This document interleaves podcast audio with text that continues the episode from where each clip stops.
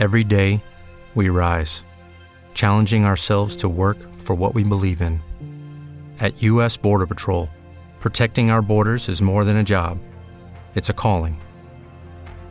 Agents answer the call, working together to keep our country and communities safe.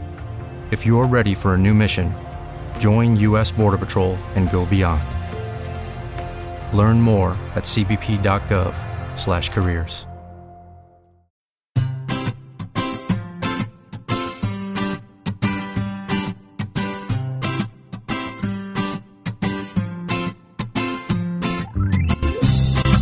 Bienvenidos al capítulo 19 de Perspectiva, un podcast de estrategia empresarial donde analizaremos desde ese punto de vista las decisiones y estrategias de las empresas más punteras, también de aquellas que sin tener esa dimensión nos sorprenden con sus acertadas decisiones. Yo soy David Isasi y hoy es 30 de mayo de 2016. ¡Comenzamos!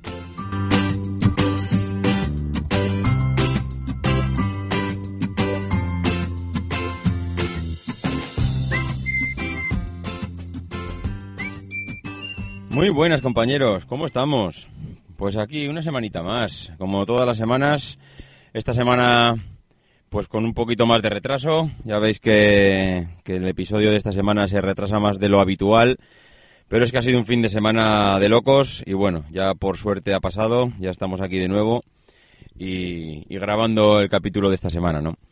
Eh, quería comentar que el otro día me preguntó uno de los oyentes si, si, bueno, si no le importaría, si no me importaba que él participase. Y yo le dije que vamos, que encantado. Si alguien eh, se siente con ganas de comentar algo de alguna empresa, alguna cosa curiosa, alguna noticia relevante, el hecho de que alguna empresa pues actúe de alguna determinada manera eh, bueno, pues alguna estrategia concreta y que realmente merezca la pena y quiera aportar su punto de vista, pues aquí estaremos encantados de escucharle. Me mandéis un audio eh, grabado y lo meteremos o bien en las píldoras, que ya sabéis que suelen durar aproximadamente unos 5 minutos, o si queréis lanzaros un poquito más y comentar una,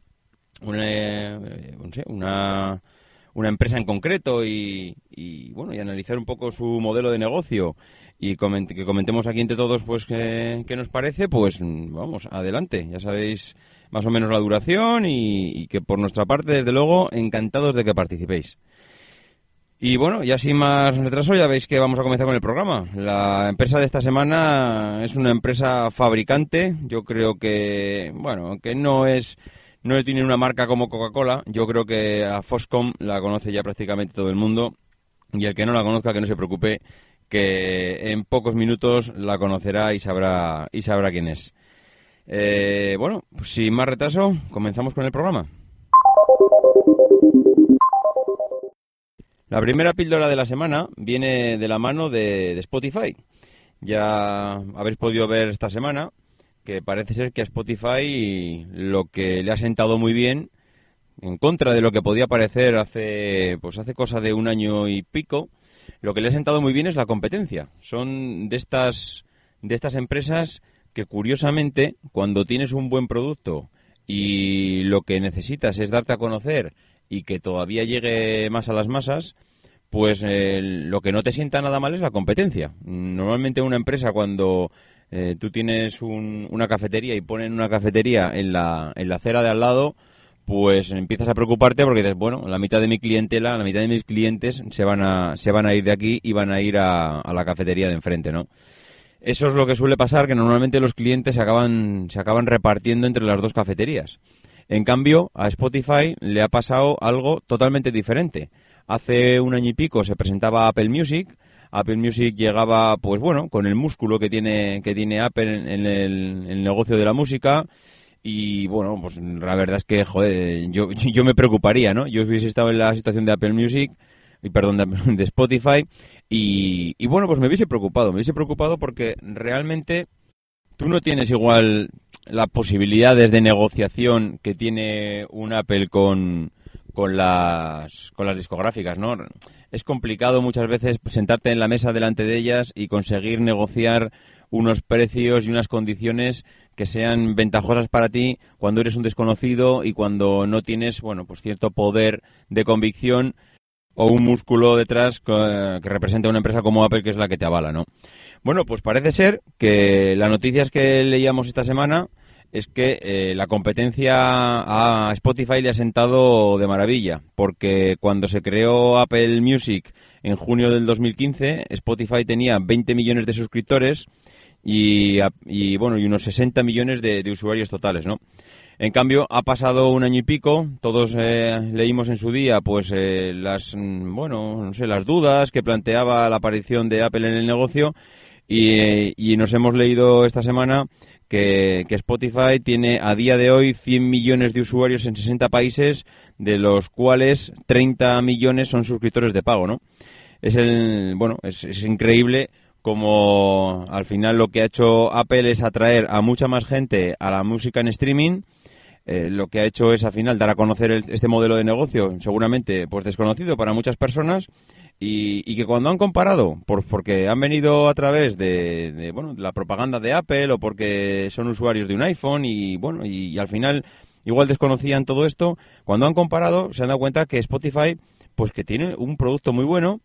que tiene un servicio que realmente merece la pena y que, bueno, al final han optado por, por estar en Spotify en lugar de Apple Music, ¿no? Y es algo pues que, suele pasar pues cuando tu, tu, producto es bueno y simplemente lo que pasa es que es desconocido. Y es lo que le pasaba en este caso a Apple Music, perdón, a Spotify, que no es que fuese seguramente desconocido, pues, pues, pues, a ver, es que decir desconocido cuando tienes esta cantidad de usuarios y te, bueno, tienes 20 millones de suscriptores,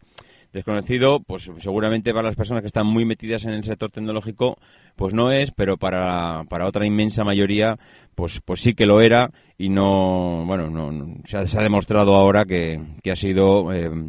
aparecer Apple, darle el altavoz que necesita este negocio y Spotify ha, ha salido disparada en ventas, ¿no? Bueno, eh, Apple ahora mismo tiene 13 millones de suscriptores en, en más de 100 países y, bueno, pues la noticia de esta semana también es que el Spotify que, que bueno, empezaba también a ofrecer a sus, a sus clientes el mismo, el mismo eh, paquete que ofrece Apple de paquete familiar por 14,99 euros al mes. Y, bueno, que seguramente no lo podrían ofrecer hasta ahora, pues porque también Apple, lo que comentábamos, mm, se había o bien eh, guardado unas en la manga en la negociación con las suscriptoras para, con las, em, eh, perdón, con las discográficas para bueno tener ese poquito más de aliciente, es decir, déjame ofrecer un paquete familiar y, bueno y tengo la exclusividad durante un año, pues para ofrecérselo a para ofrecérselo a, a mis clientes en exclusividad y tú a Spotify no le dejes eh, tener este, esta opción de dársela a sus clientes. Ya ha pasado un año, yo estoy convencido que, esa, que este acuerdo habrá caducado y ahora mismo Spotify pues a ver, esto lo podría, podríamos pensar que Spotify, como le va mal, pues ha presentado este, este plan, ¿no? Pero es que realmente no le va mal, le va estupendamente bien, con lo cual mm, todo indica que más que una medida la desesperada por captar clientes, que también puede ser una opción el querer captar clientes, evidentemente, pero es más por porque Apple igual había eh, incluido en sus contratos la, la opción de que nadie pudiera de que nadie pudiera ofrecer este producto hasta que no pasara un año. Veremos a ver qué pasa porque mm, nuestros amigos de Google y de Facebook parece que están poniéndole los ojos encima a Spotify y no, no sería raro que en un medio plazo alguien pusiera un maletín lleno de billetes encima de la mesa de los propietarios de, Spotify y acabe, y acabe en las garras de alguna de las grandes porque realmente es un caramelo, son muchísimos usuarios y que para un Google, incluso para un Facebook, que ya tiene diferentes, eh, diferentes tentáculos de su empresa expandidos por diferentes sectores, el meterse de lleno en el sistema de la, en el negocio de la música, desde luego no sería, no sería ninguna locura y desde luego que les iba a venir muy bien. La segunda píldora de la semana viene de la, de la mano de Twenty, ¿no? Eh, hemos podido ver las noticias que bueno que se ha lanzado con una arriesgada estrategia en la parte de tarifas.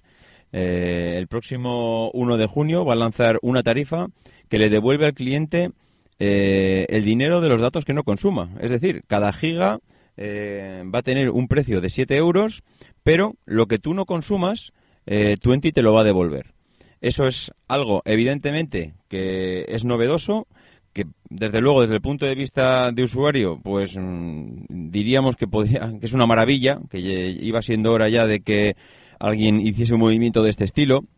que le ofrezca al usuario la posibilidad de gastar eh, únicamente lo que está consumiendo,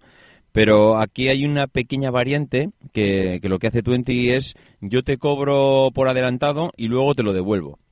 Y podríamos decir, eh, bueno, ¿por qué me lo cobras por adelantado? Espérate a que, a que yo termine el mes, me dices lo que he consumido y, una vez que me lo haya consumido, pues, oye, pues me lo cobras, ¿no? Bueno, evidentemente sería una de las opciones, pero ahí le sacarían menos partido financiero, sobre todo, del que le van a poder sacar ahora. Porque si tú a un cliente le estás, eh, eh, le estás pidiendo el dinero por adelantado, lo que estás consiguiendo es en lo que denominan los expertos un, pool financiero, es, conseguir meter en una piscina llena de dinero toda esa pasta y poder jugar con ella y poder mover el dinero de tal manera que no estás eh, invirtiendo en los grandes mercados con tu dinero, sino que lo que estás haciendo es invertir con el dinero de los demás. Esto, mm, la verdad es que es un movimiento que, que para que realmente surja efecto, pues necesitas una cantidad de, usuarios brutal, porque daros cuenta que lo que está pidiendo ahora mismo Twenty es, eh, bueno, pues eh, lo que comentábamos, ¿no? Siete euros, de los cuales te van a devolver lo que, lo que no utilices. Además, decía la noticia que se va a efectuar en fracciones de cuartos, ¿no? Es decir, 1,75 euros menos por cada 256 megas no consumidos. Bueno, eh, tú pues, realmente ahí lo que vas a poder comprar entre 1 y 5 gigas en cuartos de giga y luego te lo van a, luego no te lo van a devolver eh, también de cuarto en cuarto. Hombre, mm, a ver, eh, yo creo que más o menos todos los usuarios saben lo que consumen más o menos todo el mundo tiene claro en qué cifra se mueve y sería raro ver que alguien eh, contrate 5 gigas cuando realmente está consumiendo uno, ¿no? Nadie va a poner, va a adelantar más dinero del estrictamente necesario. Pero por otra parte, bueno, mm, si sabes que te lo van a devolver, igual tampoco te importa hacer un, un adelanto un poco mayor y, luego pues eh, pues que te lo devuelvan al final de mes. Sabes que con tu dinero al final pues van a estar eh, realizando algún tipo de, operación financiera por, por detrás, pero bueno, al usuario final le da igual. evidentemente le vendría mejor que le cobrasen eh, después de acabar el mes pues únicamente lo que ha consumido, pero bueno, mm, es un precio que tienes que pagar el adelantar el dinero para que, para que te beneficies de algo que hasta ahora no lo está ofreciendo nadie, o por lo menos no lo he oído de nadie, que es únicamente el que, el que te cobren solo lo que estás gastando. Y la tercera píldora de la semana, pues nos llega de la mano de TicketBiz. Seguramente eh, no, no habréis escapado a la noticia de esta semana y es que eBay, eBay pues ha comprado esta empresa, eh, bueno, que es una empresa de compraventa de entradas, que es una startup que, que, fue fundada en el 2010 y que, bueno, que ha pasado ahora a formar parte de, de StubHub, que es una filial del gigante norteamericano eBay, y bueno, y que es una de las empresas líderes a nivel mundial en lo que se refiere a compraventa de entradas entre particulares, pues para eventos y conciertos de, bueno, o competiciones deportivas. No puede, no tiene por qué ser un, exclusivamente eh, conciertos. Eh, bueno, la verdad es que encaja bastante bien la filosofía de, de TicketBiz con lo que es eBay. Al final eBay se encarga a la transacción entre usuarios de diferentes productos y TicketBiz pues eh, hace el mismo tipo de función, pero, pero bueno, lo que es en, en el segunda mano, pero de, eventos, ¿no? No solo de un producto físico, sino de la típica entrada que cuando, que bueno, que mm, quieres ir a un concierto o quieres ir a, a un partido de, de fútbol y de repente pues te encuentras en que no, bueno, pues no vas a poder ir. Ha surgido un imprevisto, tienes que tienes que eh, ausentarte, vamos, sí o sí de este evento porque tienes que acudir eh, como sea a este otro compromiso que te ha surgido y de repente te encuentras que la entrada la tienes que vender. Claro, vender una entrada,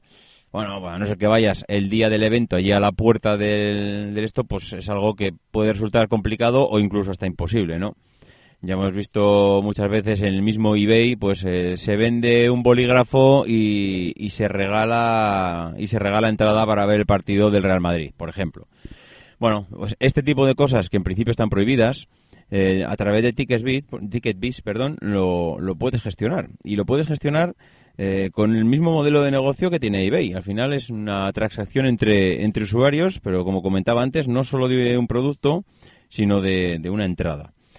Eh, la verdad es que eBay ha pagado una cifra bastante importante por, por TicketBiz, pero claro, es que si ves las, las gráficas y la evolución de, de, los resultados económicos de esta empresa, la verdad es que te quedas impactado, ¿no? Una empresa como TicketBiz que se, que se crea, que, se, que nace en el 2010, que tiene 5 millones de, de ventas en el 2011, que tiene 12 millones en el 2012 28 millones en 2013, 55 millones en 2014 y 84 millones en el 2015, pues hombre, eh, la verdad es que parece que impulso tiene y que desde luego podría puede ser bastante interesante tener una empresa a, tu a tu vera de estas características, sobre todo cuando tu modelo de negocio encaja bastante bien con lo que están haciendo ellos. Eh, a nivel de expansión mundial, pues en el primer año estaba en ocho países, al tercero ya estaba en 15 y ahora en el quinto año, en el 2015, estaba ya en 50 países. Vamos, mmm, desde luego, a simple vista, puede, yo desde luego podría pensar que se trata de, un caramelo en la puerta de un colegio. Mm, si además encaja con el modelo de negocio como es el que tiene eBay, yo creo que la compra es redonda, mmm, tanto para los compradores como para, como para los vendedores. Mm, a mí, a día de hoy, me, me, ha parecido un movimiento bastante interesante. Creo que es también bastante evidente. Estoy convencido que TicketBiz no estaba solo solicitada por eBay. Habría seguramente alguna de estas otras empresas que se dedican al segunda mano que también le, le, habían puesto los ojos encima, pero pues bueno, al final el gigante norteamericano será el que más billetes ha puesto encima de la mesa y es el que se ha llevado el gato al agua pero pero bueno mm, me gustaría también saber ver si la van a dejar tal como está o si van a o si van a meterle las garras y van a integrarla dentro de dentro de eBay que, que bueno que por otro lado igual un pequeño impulso y un, un pequeño cambio en lo que es el en lo que es el bueno la, la, la parte estética de la parte estética y el interfaz de uso, pues no le vendría mal porque lleva muchos años sin cambiar. Creo que han aparecido diferentes opciones en el mercado y que puede ser también una estrategia pues para aprovechar el, el este pequeño. Waiting on a tax return? Hopefully it ends up in your hands. Fraudulent tax returns due to identity theft increased by 30% in 2023. If you're in a bind this tax season, LifeLock can help. Our US-based restoration specialists are experts dedicated to helping solve your identity theft issues. And all LifeLock plans are backed by the Million Dollar Protection Package. So we'll reimburse you up to the limits of your plan if you lose money due to identity theft. Help protect your information this tax season with LifeLock. Save up to 25% your first year at LifeLock.com slash aware. O'Reilly Auto Parts puede ayudarte a encontrar un taller mecánico cerca de ti. Para más información, llama a tu tienda O'Reilly Auto Parts o visita O'ReillyAuto.com. Oh, oh,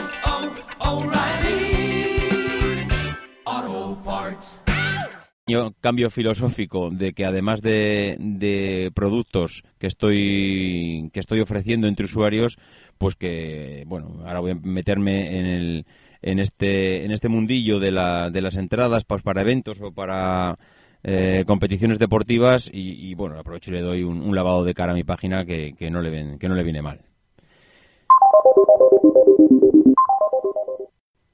Bueno, pues nos vamos a meter de lleno ya con la empresa de la semana. Ya eh, os he anticipado antes y por el título habéis podido ver que se trata de Foxconn.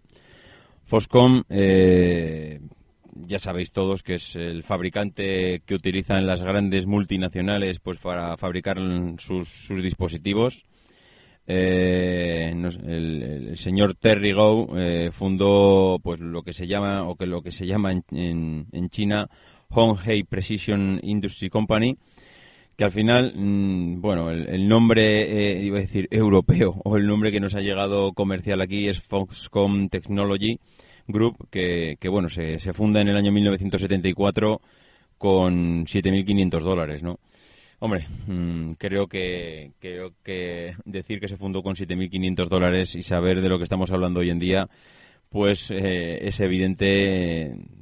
que, ha sido un, caso, un claro ejemplo de éxito empresarial el, bueno, el tener una empresa como, como esta, ¿no?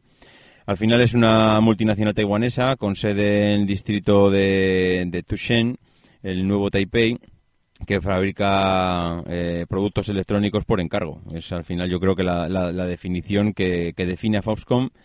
y que, que, como ya hemos comentado es el mayor fabricante de componentes electrónicos a nivel mundial y bueno y el mayor exportador de toda China. Y decir que eres el mayor exportador de China es decir mucho y, y para ponerlo con letras mayúsculas, ¿no? Ellos tienen fábricas en Asia, en Europa y en América, prácticamente en todas aquellas, eh, en todos aquellos países donde la mano de obra es barata, porque bueno ellos,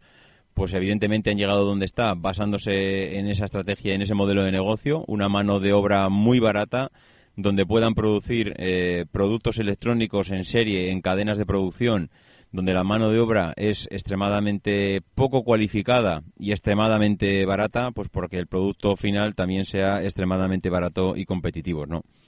En todas sus en todas sus cadenas a nivel mundial ensamblan alrededor del 40 productos de todos los de, de todos los dispositivos electrónicos que se que se producen y se fabrican en el mundo que no somos conscientes realmente de la cifra, ¿no? O sea, decir que en una planta o en una empresa se fabrica el 40% de los dispositivos electrónicos que se utilizan en el mundo son cifras que se nos escapan, que no que nuestra mente no es consciente de, saber el volumen de negocio que tiene que tiene esta gente, ¿no? La fábrica más grande yo creo que tiene Foxconn en el mundo está en Sesem, donde hay cientos de miles de trabajadores. Y me ha hecho gracia ver en algún dato porque comentaba que dice, existen diferentes recuentos. Al final, el, el que tú como empresa, como me estoy poniendo la piel de, del, del responsable de recursos humanos, que no sepa realmente si en tu fábrica hoy están trabajando 200.000 personas, 300.000 personas o 400.000 personas. O sea, es, es tan brutal la rotación, las necesidades que hay a nivel productivo en, en una empresa que eh, durante, a lo largo de un día, eh, pueda haber 250.000 personas trabajando y que al día siguiente puedas duplicar esa cifra y plantarte en las 400 o 500.000 personas trabajando, es tan bestial esta gestión que, que realizan ellos que realmente se, se nos escapa, ¿no? Se nos escapa, bueno, hem- hemos visto eh, en imágenes muchas veces colas a la entrada de las empresas, perdón, de las fábricas, pues porque, bueno, al final la necesidad de mano de obra es tan brutal que, que, bueno, pues eh, es cuestión de que te plantes en la puerta de la, de la fábrica, pues para que tengas un poco de suerte y ese día necesiten trabajo y entres adentro a fabricar. Evidentemente esto está muy resumido y tampoco será exactamente como lo estoy contando, no nos vamos a engañar, tampoco a la gente eh, la cogen fuera como el primero que pasa por la calle, pero tampoco será seguramente muy diferente y la gente que igual eh, pues conoce igual el caso más de cerca y, bueno pues Mar Milian por ejemplo que es un que es un podcaster que sabéis que tiene aquí en la red eh, Emilcar FM el podcast Cuatro Ventanas que os recomiendo encarecidamente que lo escuchéis porque hace un podcast de calidad absoluta eh, es una persona que seguramente pues puede conocer muy bien cómo funcionan pues porque vive en China y seguramente le, le ha llegado mm, muchos más datos que muchos más datos de los que tenemos nosotros pero bueno es, es lo que comentábamos no al final eh, dentro de su dentro de, es decir, de la superficie que ocupa la empresa, que suele ser, o sea, que suele ser, que, que, que tiene, por lo que he leído, son unos 3 kilómetros cuadrados, 3 kilómetros cuadrados, eh, son las instalaciones que tienen allá. Eh, tienen dormitorios para los trabajadores, tienen una piscina, tienen una red, su propia red de distribución de televisión, eh, tienen un, bueno, tienen supermercados, tienen bancos, restaurantes, librerías, hospital. O sea, realmente es una empresa que, re, que se ha convertido en una ciudad. O sea, no estamos hablando ya de una empresa, sino de una ciudad con todos sus servicios. O sea, mm, es como si llegas a una ciudad con 500.000 habitantes, es como si Zaragoza, por ejemplo, se hubiese convertido en una mega empresa, que al final estamos hablando más o menos de, ese tipo de, de habitantes, medio millón aproximadamente, pues que es como si una ciudad como Zaragoza se dedicase única y exclusivamente a fabricar el mismo producto. El mismo, bueno, ellos fabrican muchísimos productos, pero bueno, me refiero a, lo que es la empresa en sí. Eh, es bestial pensar que una ciudad de medio millón de habitantes pues, eh, pues se, convierte al final en, un fabricante de, dispositivos, ¿no? Eh, ¿Qué pasa cuando te conviertes en, esta bestia a nivel fabril? Pues eh, que tienes un, problema, yo creo que de gestión social, un problema de recursos humanos. Ellos tienen la parte de, estrategia eh, industrial, la tienen muy, muy, muy avanzada. toda la parte de, iba a decir, asiática, Mm, eh, tienen mucho que enseñarnos a nivel de fabricación y a nivel de productividades a los europeos y, diría que también a, los americanos. Eh, es algo que hablaremos en, próximamente en algún podcast eh, dentro de dos tres semanas que me gustaría hacer dedicado a Toyota porque Toyota supuso un antes y un después en la productividad en la empresa y los diferentes métodos que, tuvieron de bueno de innovar y de sacar el máximo rendimiento a, iba a decir a las personas, pero no solo a las personas, sino a los procesos y a la forma de, y a la forma de fabricar, porque, bueno, en muchos en muchos másters se estudia el modelo de el modelo de negocio de Toyota y cómo llegó a ser el número uno de fabricante de coches a nivel mundial por delante de Ford que era pues el bueno el, number one no en este sentido. Bueno pues eh, volviendo a Foscom mm, hemos de decir que, que, esto no que al final una empresa que trabajan dentro de ella medio millón de medio millón de personas pues tiene un problema que ya no va relacionado con la empresa sino que va relacionado con la gestión de personas. Eh, todos hemos oído mm, pues los problemas que ha tenido Foscon de, suicidios y de, mm, bajas por depresión gente que trabaja 12 horas al día 6 días a la semana y que viven y duermen allá. Claro, esto evidentemente mm, eh, cuando las condiciones de trabajo son duras y cuando trabajas tantísimas horas, pues eh, te encuentras en que lo que en, cualquier empresa pues eh, existen bajas por depresión, ellos al final no tienen los problemas de una empresa, sino lo que tienen los problemas de una ciudad. tener los problemas de una ciudad pues tiene sus tiene sus inconvenientes pues porque al final se tiene que gestionar de una manera diferente ¿Y qué tiene que ver esto con, pues con, la estrategia? Pues tiene mucho que ver, porque esta semana Foscom ha sido noticia porque salía en los medios de, comunicación que contrataba 60.000 robots para sus fábricas. Eh, otra de esas cifras que la decimos, pero no, que tampoco somos conscientes de, de lo que implica, ¿no? No contratas ni uno, ni dos, ni cinco, ni seis, ni cien. Contratas 60.000 robots para tus fábricas. Bueno, pues esta contratación eh, tan bestial de, esto no es baladí, no es por, por simplemente, eh, bueno, pues porque por necesidades de, producción, sino porque al final Foxconn mm, lo que tiene es una dependencia bestial de, la, de las personas y, bueno, en, todas las páginas que he podido leer, todas al final venían a decir lo mismo, ¿no? Y es que cuanto menos dependencia empieza a tener Foxconn de las personas, más productiva va a ser. Eh, ellos al final lo que quieren hacer es sustituir hombres por máquinas. Las máquinas dan muchísimos problemas eh, técnicos, pero que los problemas técnicos son fácilmente identificables y solucionables. Y las personas, los humanos, evidentemente no somos tan fáciles como las máquinas. Eh, nos quejamos, eh, nos ponemos enfermos, no podemos trabajar 24 horas al día. Y, este a día de hoy es el mayor talón de Aquiles de Foxconn. Eh, mm,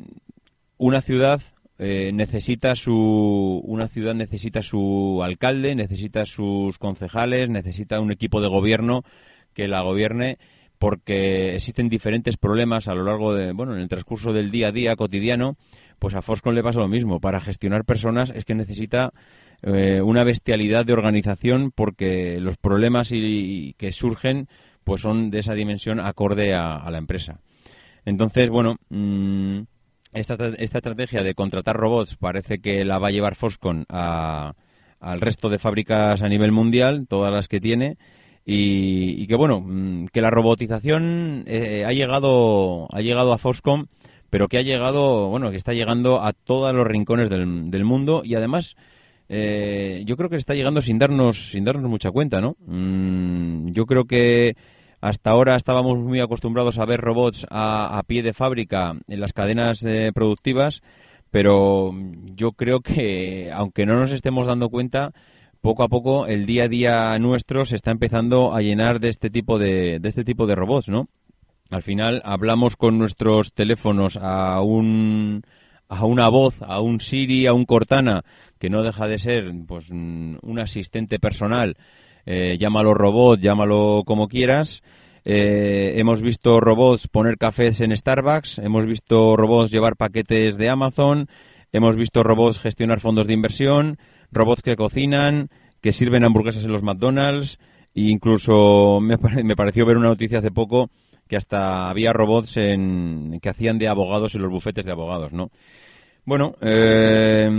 yo creo que la filosofía de, o la mentalidad que teníamos hasta ahora de que este tipo de máquinas se dedicaban a las tareas repetitivas en las empresas, creo que está empezando a cambiar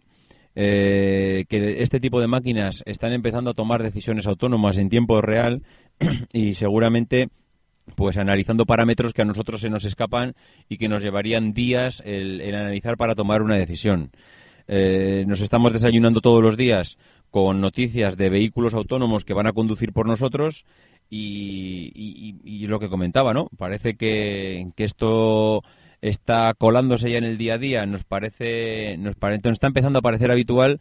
pero que la robotización y que, y todo este mundo lo vamos a ver en, lo vamos a ver, pues seguramente en los próximos 5 o 10 años cómo acaba por invadirnos y que va a cambiar la forma de, bueno, de hecho los robots estoy convencido que nos van a acabar desplazando de las fábricas que la forma que conocemos actualmente como, como modelo de vida, de ir a una fábrica a trabajar, dentro de unos años tendremos que empezar a, pensar, porque a, pensar en el sentido de que nuestros trabajos manuales, lo que simplemente aporta dos manos, es, va a ser muy fácilmente sustituido por robots. Eh, si medio millón de personas en Foscom son a día de hoy pueden ser sustituidas por robots, yo creo que cualquier empresa del mundo que se dedique a la fabricación todo lo que sea hacer cualquier cosa manual podrá ser podrá ser sustituido por por este tipo de por este tipo de, máquinas no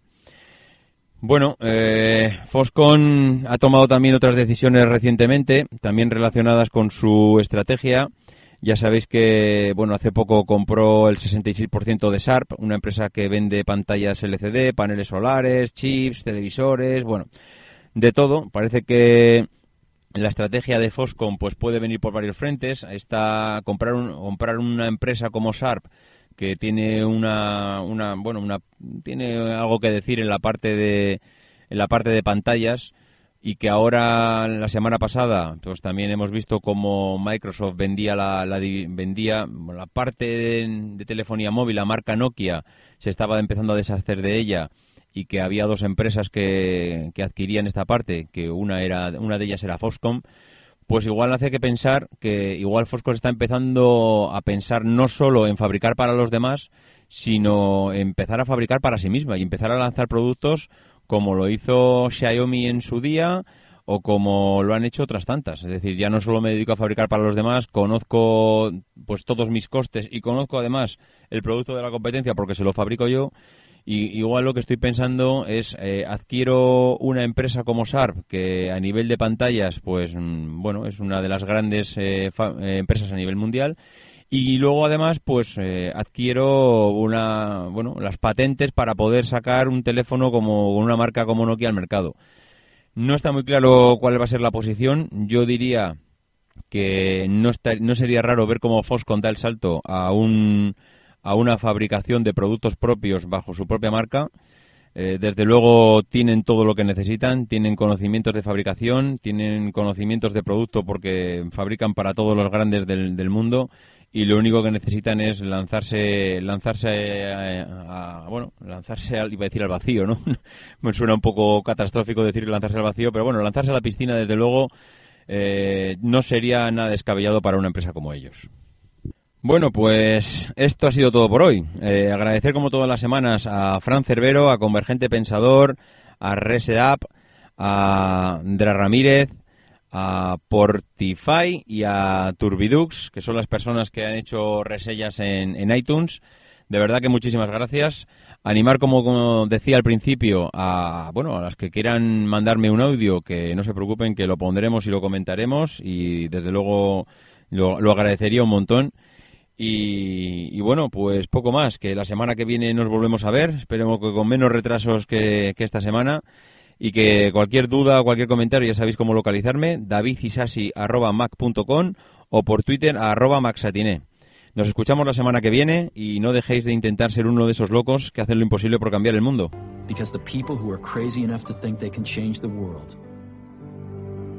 Are the ones who do.